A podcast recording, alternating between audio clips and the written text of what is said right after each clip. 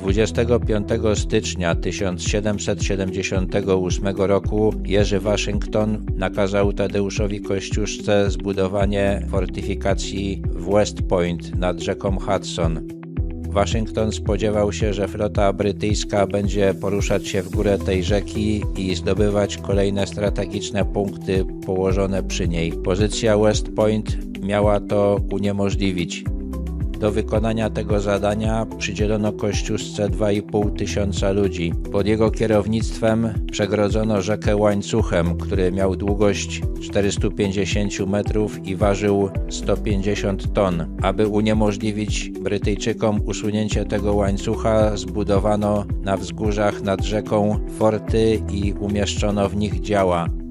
Waszyngton uważał, że West Point jest najważniejszą pozycją na całym kontynencie północnoamerykańskim. Nazywano West Point też czasami amerykańskim Gibraltarem.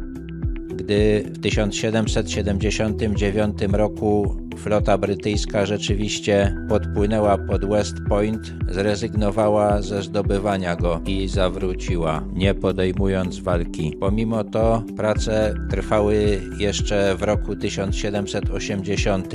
Wykonanie fortyfikacji West Point zajęło w sumie 28 miesięcy.